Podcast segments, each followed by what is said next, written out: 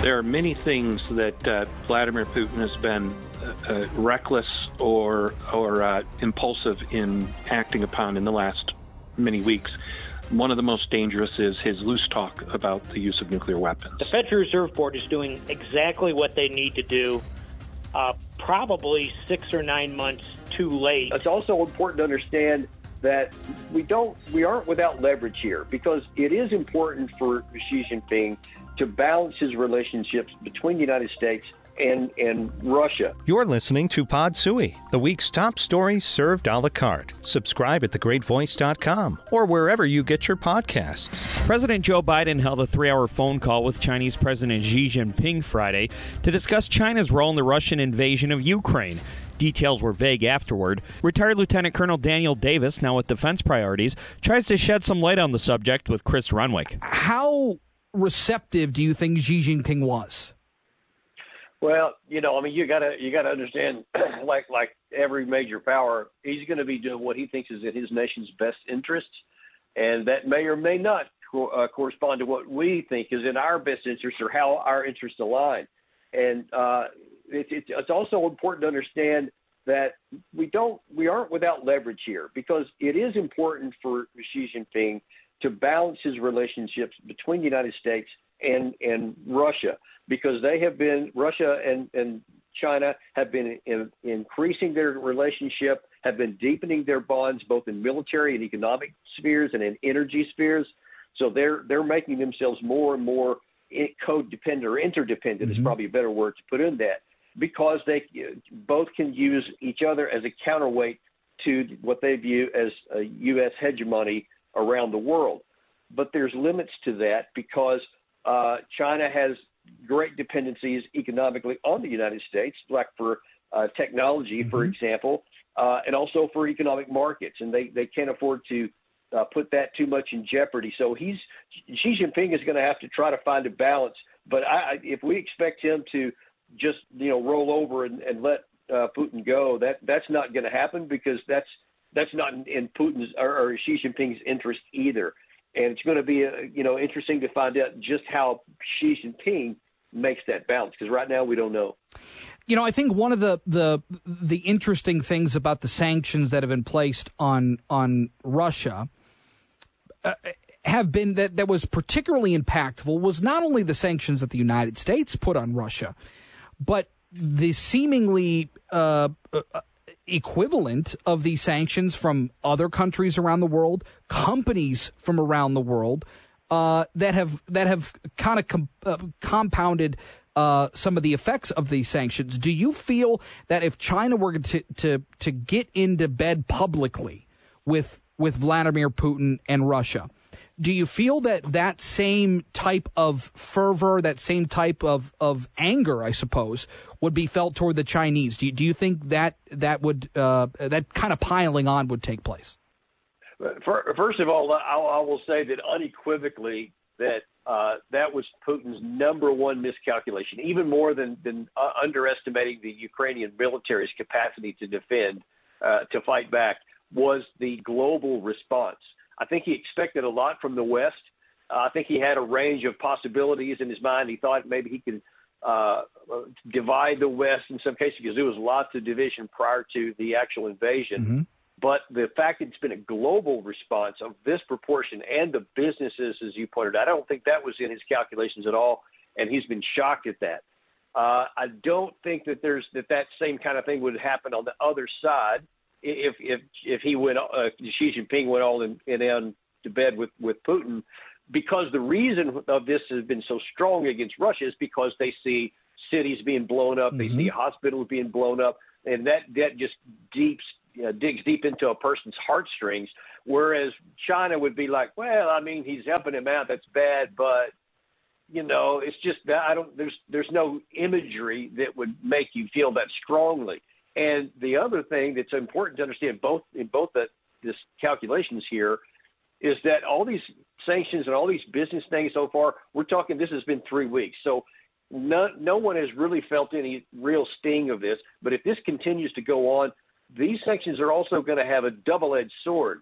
And even the ones in Russia are going to eventually start mm-hmm. causing more problems for the West and many businesses, it's going to cause lots of problems. Now, that's just minuscule compared to the the scale that would that is involved with China because we have so much larger business opportunities and so much more uh, financial stakes involved over there. And I think you would see a lot of hesitation to to for people to do the same thing to China that they've done to Russia, unless you see China then take a move on Taiwan, in which case you may have a similar dynamic play out.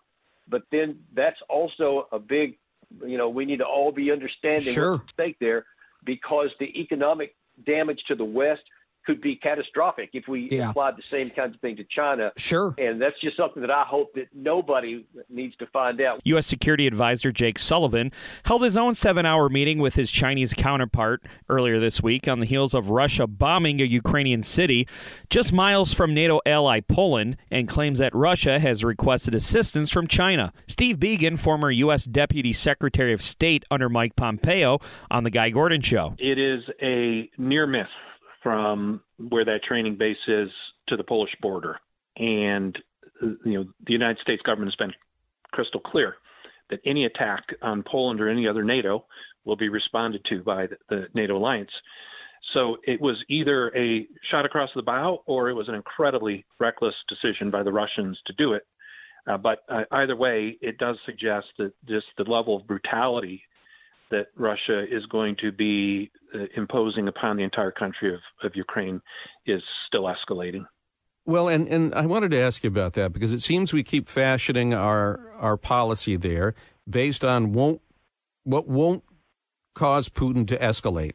And yet he keeps escalating. So, how much does this raise the prospect of a an intentional Article 5 infraction on the part of Russia or maybe an unintentional one, a dreadful mistake that plunges us into, into a direct confrontation?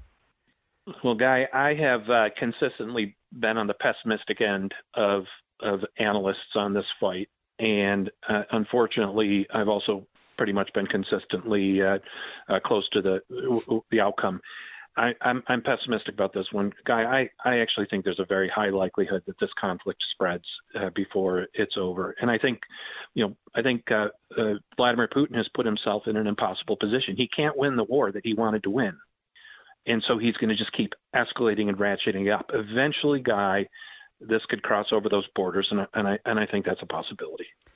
Russia today put its nuclear deterrent forces on alert yet again following Western sanctions.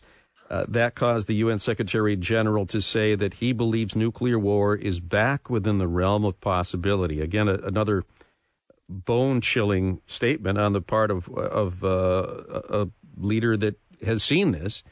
And he says the prospect of nuclear conflict, once unthinkable, is now back within the realm of possibility. Do you agree? There are many things that uh, Vladimir Putin has been uh, uh, reckless or or uh, impulsive in acting upon in the last many weeks. One of the most dangerous is his loose talk about the use of nuclear weapons. Um, but I have to say that we just have to steel our, our uh, ourselves. Mm-hmm. We have to have confidence. The United States has maintained a, a substantial nuclear deterrent uh, since uh, the dawn of the nuclear age for the very important reason that through deterrence, we keep other countries from using their weapons. Um, Vladimir Putin has made many, many uh, mistaken decisions in recent weeks, and and it, it, it, may be within the realm of his imagination, but uh, I think he and his senior advisors understand that that would be an absolutely fruitless mm-hmm. step for Russia to take in the face of the deterrent that the United States and its allies have. Russia has uh, supposedly asked China for weapons and aid. Uh, Jake Sullivan, our NSA, is in talks with the Chinese today in Rome. We haven't heard anything coming out of that yet, or at least I haven't. Um, it, I guess it's hard to believe that Russia is so hard up that they would have to go to China for help uh, after a two week incursion into, an, into another country and an invasion.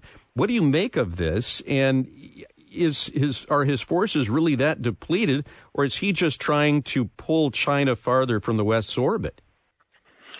I think certainly he wants tangible signs of Chinese support, but what he might, you know, what he might be uh, in need of is some of the more sophisticated technologies like drones, for example, that uh, that would help Russia in uh, maintaining battlefield awareness. Uh, whether that, whether that was an official request from the Russian government or a, a Chinese company and a Russian company talking about a business tra- transaction, I don't know. Only our government has access to the reports that led them to make that accusation. But I, you know, I believe at a certain level it could be true, and that's why Jake Sullivan went over to meet with Yang Jiechi in Rome today. The meeting is over. All the Chinese said it as they came out of the meeting was there was a meeting, and what the U.S. said is they were very clear with the Chinese that that this would be a um, this would be an unacceptable step and it would have consequences. I will say though, this and in several other things I see, guy, suggest to me that that Vladimir Putin feels like he's losing this war you know, maybe maybe it's more accurate to say he feels like he's losing the battles. The the possibility of Ukraine being able to ultimately defeat the overwhelming size and scope of the Russian army still seems like a bit of a stretch. But mm-hmm. boy, God bless the Ukrainian people. Have they put up a fight? and continue to. Very quickly, in the Wall Street Journal today, Ludovic Hood, who was one of Mike Pence's uh, senior advisors, writes that it's time to send NATO troops into western Ukraine. That would happen in, on, on the border with Poland. Uh, he's proposing that the only deterrence Putin will understand is to see NATO troops in western Ukraine. Is that sensible or is that reckless? So, you know, um, people who stood uh, uh, and looked back at the uh, five years of World War II and wondered if we had if we had opposed Hitler sooner, right? Might we have avoided that conflict? You know, you, you just you just don't know at this point. But but I do know this: that for a president to make that decision, he has to have the support of the American people. And if we were going to take that step, I think it would be very important for the U.S. Congress to come together, mm-hmm. to discuss it, to approve, to support the president, um, because you know that may be what it takes guy. Uh, I think that's that's a fair analysis, but um, we need to go in with our eyes wide open if we were going to do something like that. We are essentially saying we're prepared to go to war with Russia, mm-hmm. and that's a that's a big step for us to take and we only should take that with the strong support of the American people. The Federal Reserve has increased the interest rate by a quarter of a percent, the Fed's first increase since 2018, with six more planned before the end of 2023. So, how much more expensive will it be to buy a house, car, or other big ticket purchases? Financial advisor David Sowerby is on All Talk with Tom Jordan and Kevin Dietz. The Federal Reserve Board is doing exactly what they need to do, uh, probably six or nine months too late because their number one mission is and always should be maintain price stability, low inflation, and we are not seeing low inflation today. So, walk us through this because I, I, think of inflation and I think of higher prices. This is costing me more. I'm really worried. Now we talk about raising interest rates, and I think, oh my gosh, it's my credit card's going to go up. This is going to this is going to hurt me again, not help me. So, how, how does that work? Uh, where uh, raising interest rates uh, helps uh, hold off inflation? Sure. If we, if we start with the, the basics, that inflation first and foremost is a monetary event the old adage, too much money chasing too few goods bids up the price of those goods. The Federal Reserve Board has put a lot of money into the the economy in the last two years, record amounts. Inflation is the byproduct of that. Now the Federal Reserve Board, as one Fed chairman said many, many years ago, it's time to take that punch bowl away from the party. We've got to raise interest rates. We need to restrict the growth in in uh, money supply because we need to, to stem off even higher inflation. That's what we're going to see over the next year to year and a half, two years, is interest rates move higher, mortgage rates, prime rate, you name it, and you know it's going to have an impact on the economy. It usually does, but I can tell you that uh, delaying that would be a significant problem with even higher inflation than we're seeing today. Yeah, it's hard to imagine it would get higher than what it is today. So we got a quarter point yesterday. Policymakers expect six more of these uh, through the year, through 2022. That's pretty significant. Do you think it's significant enough to bring down inflation to close to the 2.3% target, or will it still be significantly higher? It, it's going to take some time, more time than we probably realize to, to bring down those inflation rates. it, it, at least a year and probably more likely two years to, to get inflation to where I would like to see it in that 2% range. Uh, I think p- politely, I think 4%. As long as you keep inflation rates, persistent inflation rates below 4%, that's usually a pretty good backdrop for stock investors. But we know we're not there today, and if it were to persist, you only have to look at what happened in the 1970s, early 1980s to see the debilitating effects of what inflation does because it's a tax. Mm-hmm. Takes away your and my purchasing power. Yeah, but uh, look how it was addressed back then in the early 1980s. Former Fed Chair Paul Volcker uh, raised interest rates significantly to the point that we went into a, a short term, maybe two year recession. But Jerome Powell likes. Uh, Paul Volcker, he indicated on March 3rd that between the two choices of tolerating increasing inflation rates or going into a recession, he favors going into recession in order to defeat inflation. Do you agree with that? Uh, yes, as much as we don't want to utter the dreaded R word for recession, all, all you have to do is look at from the late 1960s to the early 1980s, a time period that's roughly 15 years. You saw U.S. stock returns flat. Adjusted for inflation, they were negative. That's a long 15 year time period to live through. We don't even want to come close to, to, to embarking on that type of environment. So raising interest rates, taking away the punch bowl, maybe we get some type of recession in a couple of years, but we never want to go back to what we saw in those years of double digit inflation, at times double digit unemployment rates, a stagnating economy, a Michigan unemployment rate that hit 17% in 1982. We, we never want to revisit that. So the Fed is doing exactly what it needs to do, maybe six months or so too late. We can debate that. Uh, but even even if interest rates move up two percentage points from today's level, after inflation, they're still flat to negative. The cost of borrowing for most companies will still be very low.